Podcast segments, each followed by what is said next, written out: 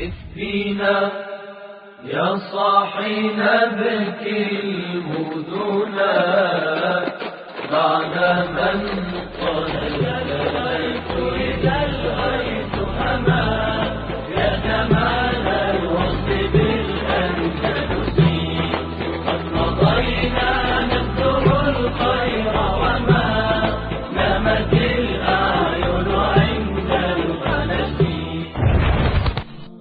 Episode 19 الزغل نے اپنی شاندار فتوحات کے بعد مالکا پر پڑاؤ ڈال کر اپنی فوج کو اثر نو منظم کیا اور غرناتا کا رخ کرنے سے پہلے اپنے بھتیجے ابو عبداللہ کو پیغام بھیجا کہ ابھی تک تمہارے لیے توبہ کا دروازہ بند نہیں ہوا ہے۔ اب تمہیں یقین ہو گیا ہوگا کہ تم نے عیسائیوں کے ساتھ جو امیدیں وابستہ کی تھیں وہ پوری نہیں ہو سکتی۔ ہم کھلے دروازوں غرناتا میں داخل ہونا چاہتے ہیں۔ لیکن اگر تم نے مزاحمت کی تو یقین رکھو کہ الحمرا کے آہنی دروازے ہمارے راستے میں حائل نہیں ہو سکتے۔ الزغل کے ایلچی نے واپس آ کر بتایا کہ غرناتا میں ان کے استقبال کی تیاریاں ہو رہی ہیں اور ابو عبداللہ سرحد پر حملہ آوروں کے مقابلے کے لیے روانہ ہو چکا ہے۔ ایلچی نے الزغل کو ابو الحسن کی بیوی کا خط پیش کیا اور کہا، ملکہ عالیہ نے یہ خط سلطان معظم کی خدمت میں بھیجا ہے۔ الزغل ایلچی سے چند سوالات پوچھنے کے بعد اٹھا اور ابو الحسن کے پاس پہنچا۔ بوڑھا سلطان بستر علالت پر زندگی کی آخری گھڑیاں گزار رہا تھا۔ اس کی بینائی جواب دے چکی تھی۔ اپنے بیٹے کے متعلق غیر متوقع خبر سن کر وہ بستر سے اٹھ بیٹھا۔ کیا یہ درست ہے؟ کیا یہ ممکن ہے؟ وہ اپنے بھائی سے بار بار پوچھ رہا تھا۔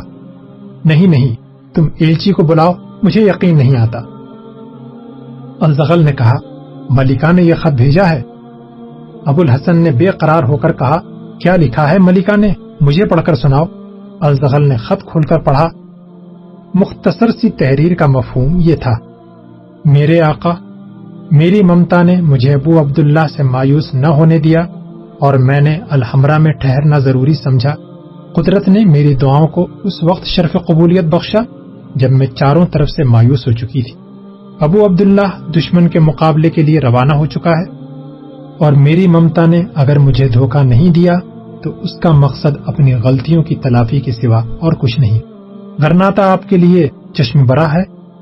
اگر آپ فوراً نہ پہنچ سکیں، تو الزغل کو بھیج دیں۔ مجھے ڈر ہے کہ سرفروشوں کے علاوہ ابو عبداللہ کے ساتھ وہ لوگ بھی جا چکے ہیں، جن کی غداریوں کے باعث ہمیں یہ دن دیکھنے نصیب ہوئے ہیں۔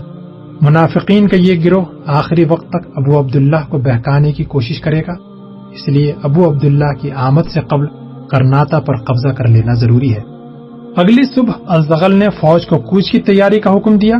بدر بن مغیرہ اور اس کے جاباز سپاہی عیسائیوں کو شکست دینے کے بعد انہیں شمال اور مشرق کی سرحدوں سے دور رکھنے کے لیے عقابوں کے مسکن میں پہنچ چکے تھے۔ بشیر بن حسن کو ابو الحسن کے علاج کے لیے مالکا ٹھہرنا پڑا۔ اپنی علالت کے باوجود ابو الحسن غرناتا پہنچنے پر مصر تھا۔ الزغل کو مجبوراً بگھی پر اس کے سفر کا انتظام کرنا پڑا۔ مالکا کی حفاظت الزیغری کے سپرد کی گئی۔ الزغل کی فوج فتح اور کامرانی کے پرچم لہراتی ہوئی غرناتا میں داخل ہوئی۔ شہر کے دروازے سے لے کر الحمرا کے دروازے تک الزغل کے گھوڑے کے سامنے پھولوں کی سیچ بچھی ہوئی تھی۔ ابو الحسن علالت کے باعث معمولی رفتار سے ایک بگھی پر سفر کرنے کی وجہ سے ابھی غرناتا سے کئی منزل دور تھا، تاہم لوگ الزغل زندہ باد کے ساتھ ساتھ سلطان ابو الحسن زندہ باد کے نعرے بھی لگا رہے تھے۔ لوگوں کے جوش و خروش کی ایک وجہ یہ بھی تھی کہ وہ شمال مغرب سرحد سے ابو عبداللہ کی شاندار فتوحات کی خبریں سن چکے تھے۔ محاذ جنگ سے غرناتا میں خبریں لانے والے لوگ انہیں یہ بتا چکے تھے کہ ابو عبداللہ سرحد کو حملہ آوروں سے پاک کرنے کے بعد دشمن کے علاقے میں داخل ہو چکا ہے اور چند علاقوں پر قبضہ کر چکا ہے۔ الزغل کو یقین تھا کہ تازہ شکست کے بعد فریڈینین کی فوج ایک لمبی تیاری کے بغیر کسی وسیع پیمانے پر نقل و حرکت نہیں کر سکتی، اس لیے اس نے ابو عبداللہ کے پاس پیغام بھیجا کہ میں چند دنوں تک فوج کو اثر نو منظم کر کے تمہاری مدد کے لیے پہنچ جاؤں گا۔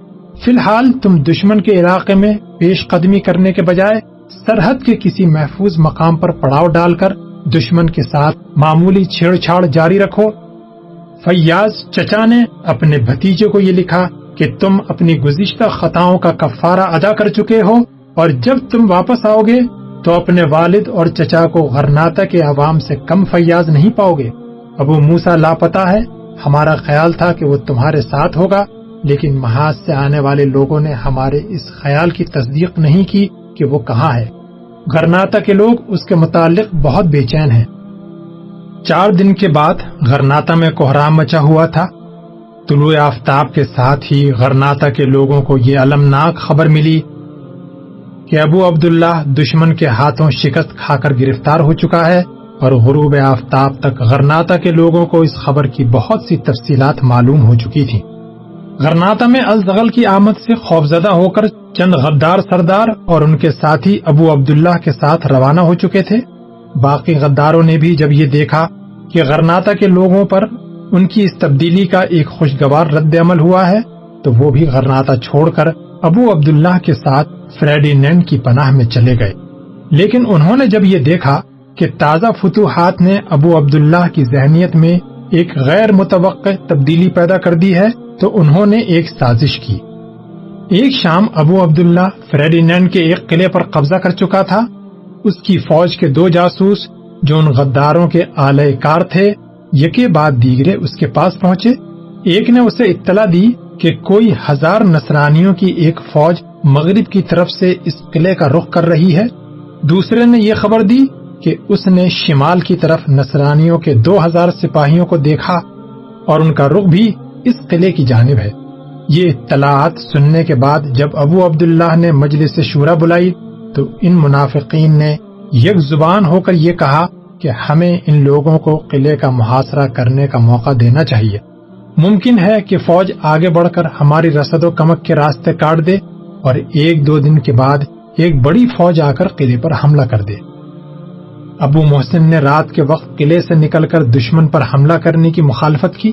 اس نے کہا اگر بالفرض دشمن ہمیں نرغے میں لے بھی لے، تو بھی ہم کم از کم تین ہفتے قلعہ بند ہو کر دشمن کا مقابلہ کر سکتے ہیں۔ اس دوران میں غرناتا سے ہمیں کمک پہنچ جائے گی۔ لیکن غداروں نے عبداللہ کے جذبات کو اکسایا اور اس نے رات ہوتے ہی فوج کو تیاری کا حکم دیا۔ فوج کو دو حصوں میں تقسیم کر دیا گیا۔ ایک حصہ ابو محسن کی قیادت میں مغرب کی طرف روانہ ہوا اور دوسرا ابو عبداللہ کی قیادت میں شمال کی طرف چل پڑا۔ غداروں کی بہت بڑی اکثریت ابو عبداللہ کے ہمراہ تھی۔ ابو محسن نے اپنے جاسوسوں کی رہنمائی میں رات کے وقت مغرب کی طرف کوئی بیس کوس علاقہ چھان مارا، لیکن دشمن کا کوئی سراغ نہ ملا۔ تنگ آ کر اس نے جاسوس کو کوسنا شروع کر دیا۔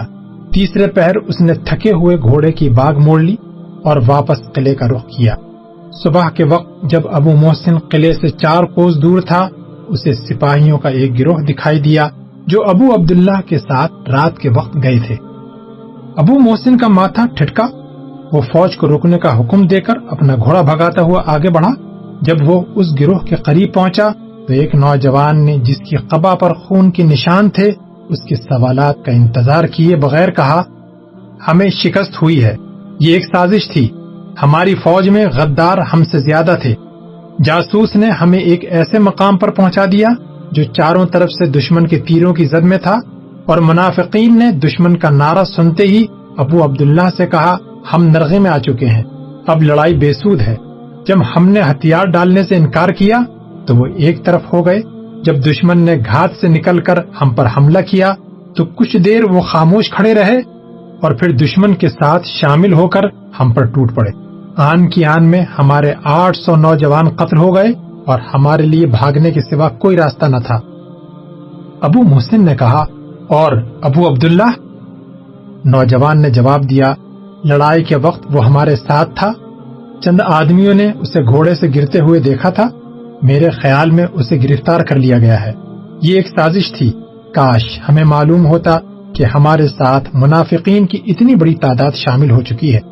ابو محسن نے کہا ہمیں بھی دھوکہ دیا گیا۔ ٹھہرو، میں اس جاسوس سے پوچھتا ہوں۔ ابو محسن نے فوج کے قریب واپس پہنچ کر ادھر ادھر دیکھنے کے بعد پوچھا، وہ جاسوس کہاں گیا؟ سپاہیوں نے ادھر ادھر دیکھنے اور ایک دوسرے سے سوال کرنے کے بعد جواب دیا، اسے صبح کی نماز کے بعد کسی نے نہیں دیکھا۔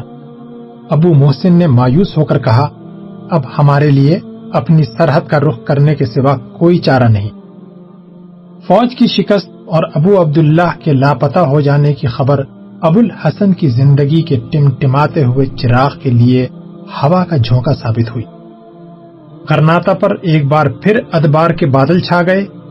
اگلے دن ایک درد مند نے ابو الحسن کا جنازہ دیکھ کر کہا غرناتا کے آسمان نے کئی بادشاہوں اور کئی شہنشاہوں کے جنازے دیکھے ہیں، لیکن اس مجاہد کی لہد میں غرناتا کے مستقبل کی ہزاروں امیدیں بھی سو جائیں گی۔ ان واقعات کے بعد اندلس میں ہلال و سلیب کی جنگ کچھ عرصے کے لیے سرد پڑ گئی۔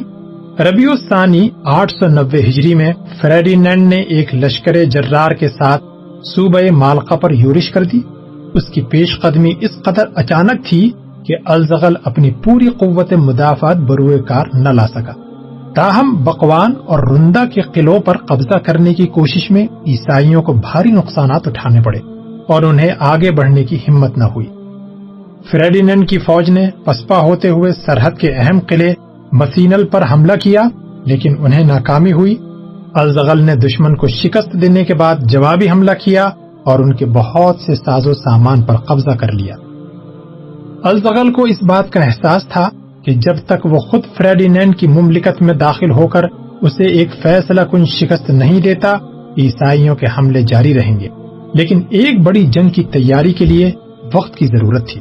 جنوب مشرق اور شمال مشرق کی سرحدوں پر سرحدی عقاب کا پہرا تھا اور اس طرف سے اسے پوری تسلی تھی۔ جنوب میں مالکا کی حفاظت کے لیے الزیغری جیسا تجربے کار جرنیل موجود تھا۔ ایک بڑی مہم کے لیے تمام وسائل بروئے کار لانے کے لیے الزغل کا مرکز میں رہنا ضروری تھا، اس لیے اس نے شمال مغربی سرحد کی حفاظت کے لیے ابو محسن کو منتخب کیا اور خود غرناتا پہنچ کر تیاریوں میں مصروف ہو گیا۔ ابو عبداللہ دشمن کے قیدی کی حیثیت میں قسطلہ پہنچا۔ اسے یقین تھا کہ فریڈینٹ اس کے لیے بدترین سزا تجویز کرے گا، لیکن جب پہرے دار اسے محل کے سامنے لائے تو فریڈینٹ اس کا ولی عہد اور عمرہ سلطنت محل کے دروازے پر کھڑے تھے۔ فریڈینڈ نے چند قدم آگے بڑھ کر ابو عبداللہ کی طرف اپنا ہاتھ بڑھایا۔ ابو عبداللہ نے استراری حالت میں اس کے ہاتھ میں ہاتھ دے دیا۔ فریڈینڈ نے اپنے عمرہ کی طرف دیکھا اور کہا، تم کیا دیکھ رہے ہو؟ غرناتا کے بادشاہ کی تعظیم کرو۔ یہ ہمارے مہمان ہیں اور عمرہ نے ابو عبداللہ کی تعظیم میں سر جھکا دیے۔ فریڈینڈ ابو عبداللہ کے بغل میں ہاتھ دیے، محل کے اندر داخل ہوا۔ ملاقات کے کمرے کے دروازے کے سامنے چند خواتین کے درمیان ملکہ ازابیلیا کھڑی تھی۔ فریڈینڈ نے اس کے قریب پہنچ کر کہا، ملکہ، یہ میرا وہ بیٹا ہے جسے دیکھنے کے لیے تم مدت سے بے قرار تھی۔ ابو عبداللہ کا چہرہ ابھی تک یہ ظاہر کر رہا ہے کہ یہ اپنے آپ کو ہمارا قیدی سمجھتا ہے۔ تم اسے یقین دلاؤ کہ یہ ہمارا مہمان ہے جس کا راستہ ہم ایک مدت سے دیکھ رہے تھے۔ ملکہ ازابیلیا نے کہا ہمارے سپاہیوں نے انہیں راستے میں تکلیف تو نہیں دی؟ فریڈینڈ نے جواب دیا، ہماری طرف سے انہیں ہدایت تھی کہ ہمارے دوست کا بال بیکا نہ ہو۔ لیکن اگر ہمیں پتا چلا کہ راستے میں انہیں کوئی تکلیف ہوئی ہے، تو ہم انہیں بدترین سزا دیں گے۔ عمرہ دروازے سے کچھ دور کھڑے رہے اور فریڈینڈ ازابیلا اور ولی عہد ابو عبداللہ کے ساتھ کمرے میں داخل ہوئے۔ جب وہ چاروں ایک نصف دائرے میں کرسیوں پر بیٹھ گئے تو فریڈینڈ نے کہا، آپ کے تمام ساتھیوں کو شاہی مہمان خانے میں جگہ دی گئی ہے اور آپ کے لیے ہم نے اپنے محل کے بہترین کمرے منتخب کیے ہیں۔ ابو عبداللہ نے بےتاب سا ہو کر کہا، ایسی دل لگی شاید فریڈینڈ کی شان کے شایان نہ ہو۔ میں اپنی سزا کا حکم سننے کے لیے تیار ہوں۔ فریڈینڈ نے کہا، ہم ایک بار دوستی کا ہاتھ بڑھا کر واپس نہیں کھینچا کرتے اور ہم یہ بھی جانتے ہیں کہ آپ نے جو کچھ کیا مجبوری کی حالت میں کیا۔ ہماری بات پر یقین کیجیے کہ آپ کے علاقے پر ہمارے سپاہی کا حملہ ہمارے احکام کے خلاف ورزی تھی۔ وہ اپنی شکست سے بوکھلائے ہوئے تھے اور آپ یہ سمجھتے ہوں گے کہ ہم نے آپ کے ساتھ بدہدی کی ہے۔ اس صورت میں آپ ان کے ساتھ لڑنے بلکہ ایک انتقامی جذبے کے ماتحت ہمارے علاقے پر حملہ کرنے میں حق بجانب تھے۔ ہمیں اگر کوئی افسوس ہے تو اس بات کا ہے کہ ہمارے چند بے وقوف آدمیوں کی افسوسناک حرکت نے ہمارے اس حلیف کو ہم سے بدزن کر دیا ہے، جسے ہم اپنا بیٹا سمجھتے تھے۔ ہم ان لوگوں کے لیے بدترین سزائیں تجویز کر چکے ہیں۔ ابو عبداللہ پھٹی پھٹی نگاہوں سے اپنی میزبان کی طرف دیکھ رہا تھا۔ فریڈینڈ نے کہا، آپ کو ابھی تک ہماری باتوں پر یقین نہیں آیا، شاید ایک شخص آپ کی تسلی کر سکے۔ فریڈینڈ ولی عہد کی طرف متوجہ ہوا۔ شہزادے کسی کو حکم دو کہ ابو داؤد کو بلا لائے۔ ابو داؤد عبداللہ نے چونک کر کہا۔ فریڈینڈ نے جواب دیا ہاں وہ ہمارے پاس پہنچ چکا ہے اور اس کا یہ مطالبہ ہے کہ ہم آپ کو آپ کی کھوئی ہوئی سلطنت واپس دلانے کے لیے فوراً کوئی قدم اٹھائیں۔ لیکن اب اس مقصد کے لیے ایک لمبی تیاری کی ضرورت ہے۔ ابو عبداللہ کے دل میں ابو داؤد کے متعلق بہت سے شکوک پیدا ہو چکے تھے۔ لیکن ایک کمزور انسان ہر طاقتور انسان کو اپنا آخری سہارا فرض کر لیتا ہے۔ ابو عبداللہ نے ابو داؤد کو اپنی کشتی کا ملاح منتخب کیا تھا۔ اس کے روپوش ہو جانے کے بعد وہ ابو محسن کی تقریر سے مروب ہوا اور اب پھر وہ زندگی کے نئے موڑ پر کھڑا تھا۔ اس احساس کے باوجود کہ اس کی زندگی کی تمام تلخیاں ابو داؤد کی پیدا کردہ تھی ابو عبداللہ کو یہ یقین تھا کہ ابو داؤد سے ہم کلام ہوتے ہی اسے ذہنی کوفت سے نجات مل جائے گی۔ فریڈینڈ کی مسکراہٹوں نے اس کے دل میں وہ خطرناک عزائم جنہیں وہ غرناتا سے نکلتے وقت ہمیشہ کے لیے خیر بات کہہ چکا تھا، پھر ایک بار پیدا کر دیے تھے۔ وہ فریڈینڈ کا آلے کار بننے سے گھبراتا تھا، لیکن اس کے ساتھ ہی اسے یہ بھی احساس تھا کہ فریڈینڈ کی مسکراہٹیں کسی نہ کسی دن اسے پھر ان ٹھکراتی ہوئی راہوں پر ڈھکیل دیں گی۔ ابو داؤد کے الفاظ، اس کے ضمیر کی آواز کو دبا لیں گے۔ الغرض ایک کمزور آدمی میں منافقت کے سوئے ہوئے جذبات پھر پیدا ہو رہے تھے اور وہ اپنے ضمیر کو لوریاں دینے کے لیے ایک بڑے منافق کے سہارے کی ضرورت محسوس کر رہا تھا۔ ابو عبداللہ اپنے دل میں کہہ رہا تھا، میں اس بے ایمان سے کہوں گا کہ تم نے مجھے رسوا کیا ہے، تم نے مجھے اپنی ہی قوم کا غدار بنایا۔ میں بے وقوف تھا لیکن اب میری آنکھیں کھل گئی ہیں۔ اب مجھے دھوکہ نہیں دے سکتے۔ تم مجھے تباہی کے راستے کی طرف مت جھکیلو مجھے غرناتا کے تخت کی ضرورت نہیں۔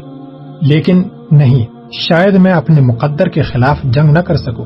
شاید میری تقدیر کے ستارے میری مرضی کے خلاف مجھے غرناتا لے جائیں اور میں فریڈینڈ کا اعلی کار بننے پر مجبور ہو جاؤں۔ نہیں نہیں، میں ابو داؤد سے کہوں گا کہ خدا کے لیے مجھ پر رحم کرو۔ مجھے غلط راستہ نہ بتاؤ۔ میں قوم فروشوں کی جماعت میں نام نہیں لکھوانا چاہتا۔ لیکن فریڈینڈ نے یہ کہا کہ وہ مجھے اپنی قوم کا آزاد حکمران دیکھنا چاہتے ہیں۔ یہ جھوٹ ہے۔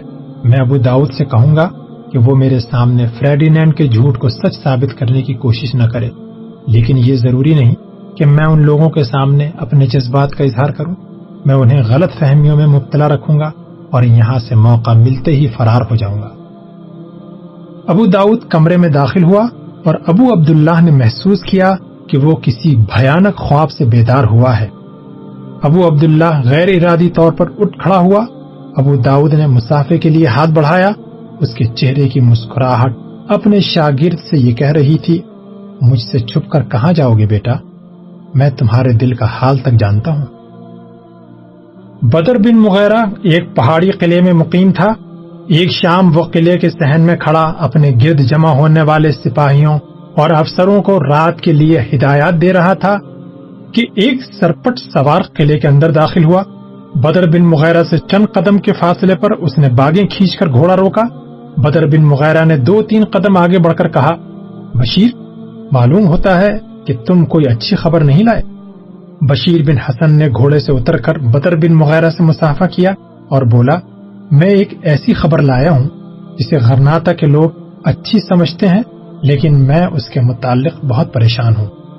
منصور کہاں ہے؟ وہ ابھی نماز پڑھ کر اپنے کمرے میں گیا ہے۔ آج اس کی باری ہے، وہ تیاری کر رہا ہوگا۔ چلو، اس کے پاس چلتے ہیں۔ یہ کہہ کر بدر بن مغیرہ سپاہیوں کی طرف متوجہ ہوا۔ تمہیں عشاء کی نماز کے بعد ہدایات مل جائیں گی۔ بدر اور بشیر سیڑھیوں پر چڑھنے کے بعد دوسری منزل کے ایک کمرے میں داخل ہوئے۔ کمرے میں شمع جل رہی تھی اور منصور زرہ بختر پہنے ایک کرسی پر پاؤں رکھ کر موزوں کے تسمے باندھ رہا تھا۔ اس نے بشیر بن حسن کو دیکھ کر آگے بڑھ کر مسافے کے لیے ہاتھ بڑھاتے ہوئے کہا، بشیر، یہ بہت اچھا ہوا کہ تم آ گئے۔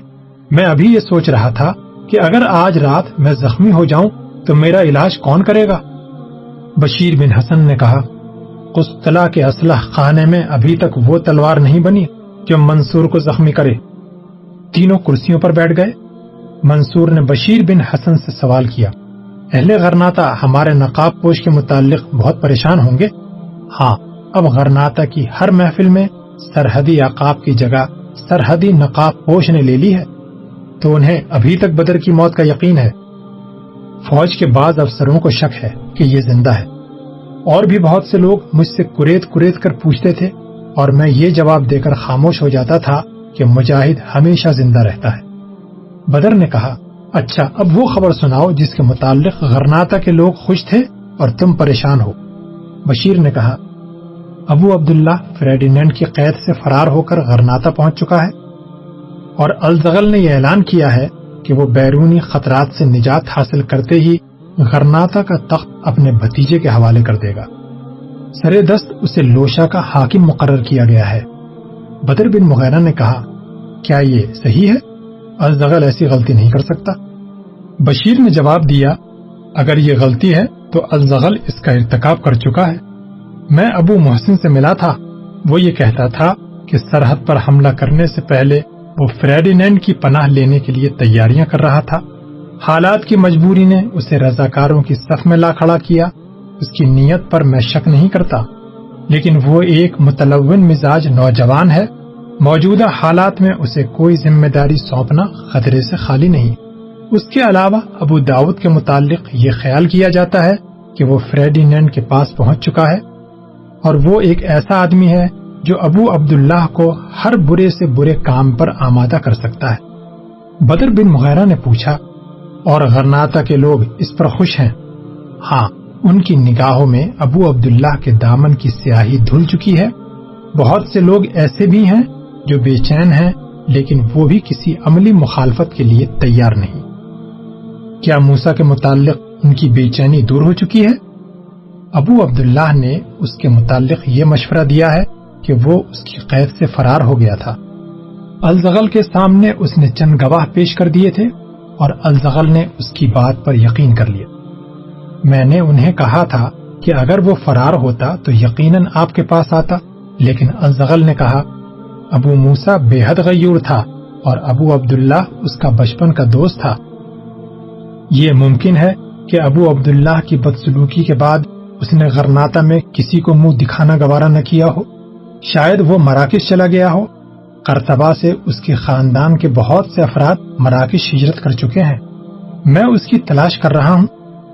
اور اگر مجھے یہ معلوم ہوا کہ ابو عبداللہ نے مجھ سے جھوٹ بولا ہے، تو میں اسے نیک سلوک کا مستحق نہیں سمجھوں گا۔ بدر بن مغیرہ نے کچھ دیر سوچنے کے بعد کہا، منصور، تم غرناتا جانے کے لیے تیار ہو جاؤ۔ منصور نے جواب دیا، لیکن میں تو حملے کی تیاری کر چکا ہوں اور سرحد پر سپاہی میرا انتظار کر رہے ہوں گے۔ تمہاری جگہ میں چلا جاؤں گا۔ لیکن اب آپ کو آرام کی ضرورت ہے۔ آپ کل ساری رات گھوڑے پر تھے۔ تمہارا فوراً غرناتا پہنچنا ضروری ہے۔ الزغل کے پاس میرا خط لے جاؤ۔ اسے ہماری طرف سے غیر مبہم الفاظ میں کہہ دو کہ ہماری جنگ کسی سلطان، امیر یا بادشاہ کے لیے نہ تھی۔ ہماری قربانیوں کا مقصد صرف یہ تھا کہ ہم غرناتا کو اپنا دفاعی مورچہ بنا کر اپنے منتشر شیرازے کو اکٹھا کریں اور باقی اندرس کے مظلوم اور بےکس مسلمانوں کو نصرانیوں کی غلامی سے نجات دلائے ابو الحسن اور اس کے بعد ہم نے الزغل کو اپنا امیر اسی مقصد کے لیے تسلیم کیا تھا، لیکن ابو عبداللہ کو آزمایا جا چکا ہے۔ ایک چچا کی حیثیت میں الزغل کو یہ حق ہے کہ وہ اپنے نالائق بھتیجے کی ہر خطا معاف کر دے، لیکن اسے یہ حق نہیں دیا جا سکتا کہ وہ قوم سے یہ کہے کہ یہ ملت فروش توبہ کر چکا ہے، اس لیے تم اسے اپنا حاکم تسلیم کر لو۔ الزغل سے کہو اگر ابو عبداللہ خلوص دل سے طائب ہو چکا ہے، تو بھی وہ ایک بے جان لاش ہے اور وہ اس لاش کو اس قوم کے کندھوں پر نہ لا دے جو موت و حیات کی کشمکش میں مبتلا ہے۔ وہ اپنی زندگی میں اپنا فرض پورا کرے اور اپنے بعد امیر کا انتخاب ان لوگوں پر چھوڑ دے جو کرناتا کی آزادی اور مسلمانوں کے ناموز کے لیے اپنی جانیں پیش کر چکے ہیں۔ مجھے ابو عبداللہ سے شکایت نہیں۔ اس نے مجھے دھوکہ دے کر قتل کرنے کی کوشش کی تھی۔ میں اسے معاف کر سکتا ہوں، لیکن میں قوم کی امانت اس شخص کے سپرد کرنے کے خلاف ہوں جو ایک بار دھوکہ دے چکا ہو۔ اگر ابو عبداللہ نے سرحد سے چند حملہ آوروں کو نکال کر تبدیلی قلب کا ثبوت دیا ہے، تو اس کا زیادہ سے زیادہ سلا یہ ہو سکتا ہے کہ اسے اس کی گزشتہ خطاؤں کی سزا نہ دی جائے۔ لیکن اسے لوشا کا حاکم اور غرناتا کے تخت کا وارث تسلیم کر لینا ایک ایسا انعام ہے جس کا وہ کسی صورت مستحق نہیں۔ منصور نے کہا، میں جانتا ہوں، الزغل کیا جواب دے گا؟ وہ یہ کہے گا، اگر میں ابو عبداللہ کے ساتھ فیاضانہ برتاؤ نہ کرتا تو لوگ یہ کہتے کہ میری جد و جہد ذاتی اقدار کے لیے تھی۔ اس کے علاوہ میں انتشار سے ڈرتا ہوں۔ ابو عبداللہ کے حامی غرناتا میں خانہ جنگی شروع کروا دیں گے۔ بدر بن مغیرہ نے کہا، ابو عبداللہ کے ساتھ اس سے زیادہ فیاضانہ برتاؤ کیا ہو سکتا تھا کہ اس کے گلے میں پھندا ڈال کر اسے غرناتا کے بازاروں میں نہیں گھسیٹا گیا؟ الزغل سے کہو کہ وہ ایسے لوگوں کی رائے کو کوئی وقت نہ دے جن کی خود فریبی کا یہ عالم ہے کہ وہ ایک آزمائے ہوئے غدار سے تعمیر ملت کا کام لینا چاہتے ہیں۔ اور اتحاد کا یہ مطلب نہیں کہ گھوڑے اور گدھے کو ایک ہی بگھی میں جوتا جائے۔ اگر پچاس سپاہی اپنے کندھوں پر پچاس لاشیں اٹھا لیں، تو وہ سو سپاہی نہیں بن جاتے۔ خانہ جنگی کو روکنے کا یہ طریقہ نہیں کہ نا اہل آدمیوں کے ہاتھوں میں اقتدار سونپ دیا جائے، بلکہ اس کا علاج یہ ہے کہ ایک ایسی رائے عامہ پیدا کی جائے کہ نا اہل لوگ اقتدار کی کرسیوں کی طرف دیکھنے کی جرت نہ کریں۔ وہ قوم جو زندہ رہنا چاہتی ہو غداروں کی سرکوبی کرتی ہے، انہیں رشوتیں دے کر خوش نہیں کرتی۔ منصور نے کہا، آپ خط لکھیں، میں غرناتا جانے کے لیے تیار ہوں۔ چند دن بعد منصور الزغل کی طرف سے بدر بن مغیرہ کے خط کا یہ جواب لایا۔ میرے عزیز، تمہارا خط مجھے اس وقت ملا جب ابو عبداللہ ہم پر آخری ضرب لگا چکا تھا۔ ابو عبداللہ نے لوشا دشمن کے حوالے کر دیا ہے۔ فریڈی نینڈ کے آٹھ ہزار سپاہی اس شہر میں داخل ہو چکے ہیں۔ میری نیت بری نہ تھی، لیکن شاید قدرت سیاسی غلطیاں معاف نہیں کرتی۔ تمہارے سامنے اور قوم کے سامنے میرے پاس ندامت کے آنسو کے سوا کچھ نہیں۔ لوشا پر نصرانیوں کا قبضہ ہمارے سینے پر خنجر سے کم نہیں۔ شاید غرناتا کے دن گنے جا چکے ہیں۔ اگر تم میرے پاس ہوتے تو میں شاید اتنی بڑی غلطی نہ کرتا۔ اور اب ایک دل شکستہ بوڑھا تمہاری اعانت کا محتاج ہے۔ اپنے لیے نہیں، غرناتا کے لیے۔ غرناتا کے تخت و تاج کی حفاظت کے لیے نہیں، مسلمانوں کی عزت اور ناموس کی حفاظت کے لیے۔ اپنے اعانت کے لیے میں تمہیں ابھی غرناتا نہیں بلاتا۔ تم غرناتا کی آخری امید ہو۔ تم اس ڈوبتی ہوئی کشتی کا آخری سہارا ہو اور میں تمہیں شر سے محفوظ دیکھنا چاہتا ہوں۔ عقاب کی وادی ہمارا آخری حصار ہے۔ تم اگر سرحد پر اپنے حملے تیز کر دو، تو دشمن کی توجہ دو محاذوں پر مبزول ہو جائے گی اور میں لوشا پر دوبارہ قبضہ کرنے کی کوشش کروں گا۔ میرے خیال میں فریڈی نین کے نزدیک عقاب کی وادی کی اہمیت غرناتا سے کم نہیں۔ بہت ممکن ہے وہ غرناتا پر حملہ کرنے سے پہلے تمہارے علاقے پر حملہ کرے، اس لیے اپنی تیاریوں کو تیز کر دو۔ میرے بیٹے، ہماری کوتاہیوں سے بدل ہو کر کہیں ہمت نہ ہار بیٹھنا۔ اگر تم مایوس ہو گئے تو مجھے ڈر ہے کہ اندلس میں مسلمانوں کی امید کے چراغ طلوع شہر سے پہلے گل ہو جائیں گے۔ بدر بن مغیرہ، بشیر اور منصور ایک انتہائی مغموم فضا میں کچھ دیر الزغل کے مکتوب کی روشنی میں غرناتا اور اندلس کے مسلمانوں کے مستقبل پر تبصرہ کرتے رہے۔ اس کے بعد منصور بن احمد نے اپنی جیب سے ایک اور خط نکال کر بدر بن مغیرہ کو پیش کرتے ہوئے کہا، یہ خط مجھے ابو عبداللہ کی بیوی نے دیا تھا۔ اور اس نے مجھ سے درخواست کی تھی کہ جب تک آپ کے دل سے لوشا کے نکل جانے کا استراب دور نہ ہو جائے، میں خط پیش نہ کروں۔ انہوں نے خدشہ بھی ظاہر کیا تھا کہ آپ اس غلط فہمی میں آ کر کہ میں نے اپنے شوہر کی وکالت کی ہوگی، اس خط کو پڑھنے سے پہلے نہ پھاڑ ڈالے بدر بن مغیرہ نے منصور کے ہاتھ سے خط لے کر بشیر کے ہاتھ میں دیتے ہوئے کہا، تم پڑھو۔ بشیر نے خط کھول کر پڑھنا شروع کیا۔ میرے قابل فخر بھائی میں نے چچا کی اجازت سے آپ کا مکتوب پڑھ لیا تھا اور چچا آپ کے مکتوب کا جواب بھی دکھا چکے ہیں۔ انہوں نے سارا گناہ اپنے سر لے لیا ہے۔ حقیقت یہ ہے کہ اس قومی گناہ میں زیادہ حصہ میرا ہے۔ اگر میں چچا کو یہ یقین نہ دلاتی کہ میرا شوہر خلوص دل سے تائب ہو چکا ہے، تو وہ یقیناً اس پر اعتماد کرنے سے قبل اسے اچھی طرح آزما کر دیکھتے۔ ملکہ نے اپنے بیٹی کی سفارش کی اور میں نے ان کی تائید کی۔ اور اب آپ کی خدمت میں یہ مکتوب اس لیے لکھ رہی ہوں کہ کہیں آپ کو چچا کی نیت پر شبہ نہ ہو جائے۔ میں اندلس میں آپ کی ان لاکھوں بہنوں میں سے ایک ہوں جن کے ناموس کی حفاظت کے لیے آپ نے تلوار اٹھائی ہے۔ اور یقین کیجیے کہ مجھے الحمرہ کی چار دیواری کی نسبت آپ کی تلوار پر زیادہ بھروسہ ہے۔